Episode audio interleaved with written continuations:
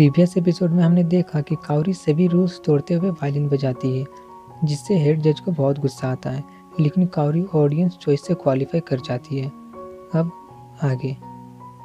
Kauri और कोसे एक कैफ़े में होते हैं, और जब उन्हें उनका ऑर्डर मिलता है तो काउरी बहुत खुश होती है और कहती है, मैं कहाँ से शुरू करूँ? नहीं, मैं पहले इसका फ़ोटो ले लूँ। ये देखकर कोसे पूछता है, क्या फ़ोटोग्राफी तुम्हारा हॉबी है? काउरी जवाब देते नहीं, बस ऐसे ही। तभी दो बच्चे पियानो बजाते हुए दिखाया जाता है, जहाँ वो लोग ट्विंकल ट्विंकल लिटिल स्टार बजा रहे होते हैं। ये सुनकर कावरी कहती है, मैंने तो सोचा कि वो लोग बस उसे देख रहे हैं, लेकिन नहीं, वो तो उसे बजा भी रही है। कावरी उनके पास जाकर कहती है वाह तुम कितना अच्छा बजा रही हो। वो बच्ची कहती है, मैंने ये मेरी टीचर से सीखा है, लेकिन अभी भी बहुत सारी गलतियाँ करती हूँ मैं। ये सुनकर कावरी कहती है, वो एक पियानिस्ट है। नहीं, बल्कि वो तो एक बहुत अच्छा पियानिस्ट है। शायद वो हमारी मदद कर सकें। ये सुनकर वो दोनों बच्ची बहुत खुश होकर कोसे के पास जाकर उन्हें बजा कर दिखाने के लिए कहती है। लेकिन कोसे लेकिन कोसे मना कर देता है। ये सुनकर काउरी कोसे के पैर में ज़ोर से मारती है और उसे डराते हुए कहती है एक्सक्यूजेस बनाना बंद करो। कोसे मान जाता है और जाकर बजाने लगता है। और वो बहुत अच्छा बजा रहा होता है, जो सबको पसंद भी आ रहा होता है। लेकिन अचानक उसे कुछ होता है और वो रुक जाता है। ये देखकर छोटी बच्ची पूछती है, आप रुक क्यों गए? आप तो बहुत अच्छा बजा रहे थे। तो कोसे जवाब देता है, पता नहीं, लेकिन मैं ये नहीं कर सकता। सीन कट होता है और हमें उनके कैफ़े से बाहर आने का सीन दिखाया जाता है, जहाँ कावरी कोसे को ढूँढने लगती है। और वो देखती है कि कोसे किसी काली बिल्ली को खाना खिला रहा है, और वो उसके पास जाकर कहती है, तुम्हें भी ये बिल्ली पसंद है क्या? कोसे कहता है, मेरे पास इसी के जैसे एक बिल्ली थी। कावरी कहती है तो अब तुम पियानो क्यों नहीं बजाते हो? कोसे कहता है, तुम जानती हो ना? कावरी कहती है, मैं जानती हूँ। मैं तो बस इतना जानती हूँ कि तुम मोरी वाकी स्टूडेंट्स पियानो कॉम्पिटिशन के विनर हो और साई के कॉम्पिटिशन के भी विनर हो।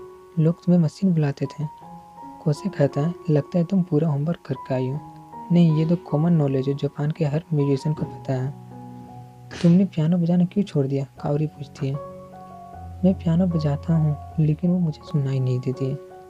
कावरी कहती है, लेकिन तुमने कैफ़े में इतना अच्छा तो बजाया था? कोसे कहता है शुरुआत में मुझे सब सुनाई देता है, लेकिन थोड़ी देर बाद मुझे पियानो की धुन सुनाई देना बंद हो जाती है। ये सुनकर कावरी कहती है, ऐसा कुछ नहीं है तुम सिर्फ़ नेगेटिव सोच रहे हो। और हाँ मैंने सोच लिया है। मैं सेकंड राउंड के लिए तुम्हें अपना अकम्पनिस्ट बना के ले जाऊँगा। ये सुनकर खोसे कहता है, क्या तुम्हें सुनाई नहीं देता है? मैंने कहा कि मुझे पियानो की धुन सुनाई नहीं देती है। कावरी कहती है, मैं कुछ नहीं जानती हूँ। तुम मेरे साथ चल रहे हो मेरे कंपेनियन बनकर। और हमें कल का सीन दिखाया जाता है, जहाँ कावरी कोसे का पीछा कर रही होती है उसे पियानो बजाने के लिए। कोसे जब पियानो रूम में जाता है तो कावरी और सुबाकी पूरे रूम में म्यूजिकल नोट्स लगा देते हैं, जिससे शायद कोसे पियानो बजाने लगे। कोसे के बुक्स, मोबाइल, यहाँ तक कि इसके घर में भी वो लोग म्यूजिकल नोट लगा देते हैं। और हमें एक छोटा सा बस का सीन दिखाया जाता है, जिसमें कावरी और सुबाकी होती है। कावरी कहती है, कोसे को इतना फोर्स करना ठीक है क्या? और हमें दूसरा राउंड शुरू होने का सीन दिखाया जाता है, जहाँ क्वालिफायर्स एक एक करके परफॉर्म करने लगते हैं, लेकिन कावरी वहाँ नहीं होती है, बल्कि वो कोसे को ढूंढ रही होती है। बहुत ढूँढने के बाद कोसे कावरी को स्कूल की छत पर मिलता है, जहाँ वो टिफ़िन कर रहा होता है। कोसे उसे देखकर चौंक जाता है और पूछता है, तुम यहाँ क्या कर रही हो? आज तो तुम्हारा कॉम्पिटिशन है ना?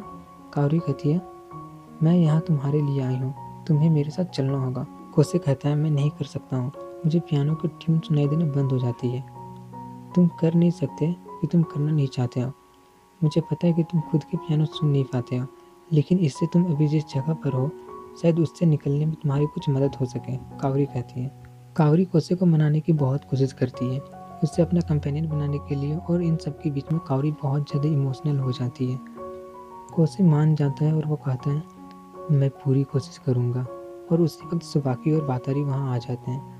और वो लोग जाने लगते हैं और कोसे रास्ते में नोट्स याद करते हुए जाता है।